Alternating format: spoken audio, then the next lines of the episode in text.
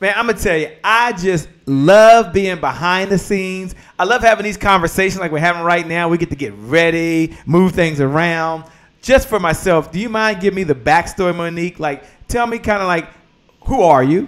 Uh, what's your journey been like? And what are you doing today? And then, of course, I'll take some notes and we'll come back later in the show. But give me like the narrative, give me the backstory.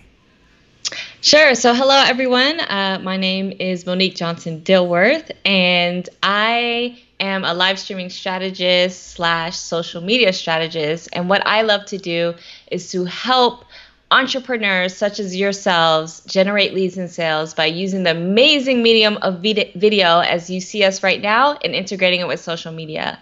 Um, however, I am from Atlanta, Georgia, and in fact, I got started on Wall Street, believe it or not. So this is a complete 180. Um, I went to school for finance, and um, so it's just. Give me the backstory, Monique. Like, tell me kind of video, video as you see. That's my phone. No, it's Sorry. okay. This is why we have the backstory. This is why we do live video, right?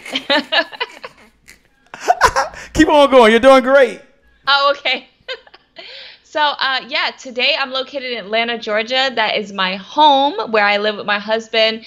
And um, I travel all over the world. I speak all over the nation about how anyone can utilize social media, whether paid or organically, and how you can utilize it with video to make stuff happen, to sell whatever it is that you're passionate about, to create whatever movement that you want to create and just make it your own and create your own ecosystem, your own economy by utilizing the, the amazing power of the internet.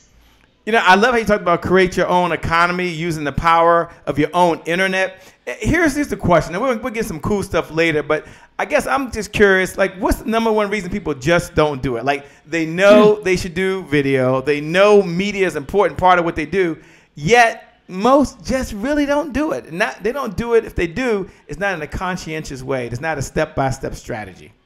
Correct. Um, I think because a lot of times people get overwhelmed. Um, people are deathly afraid.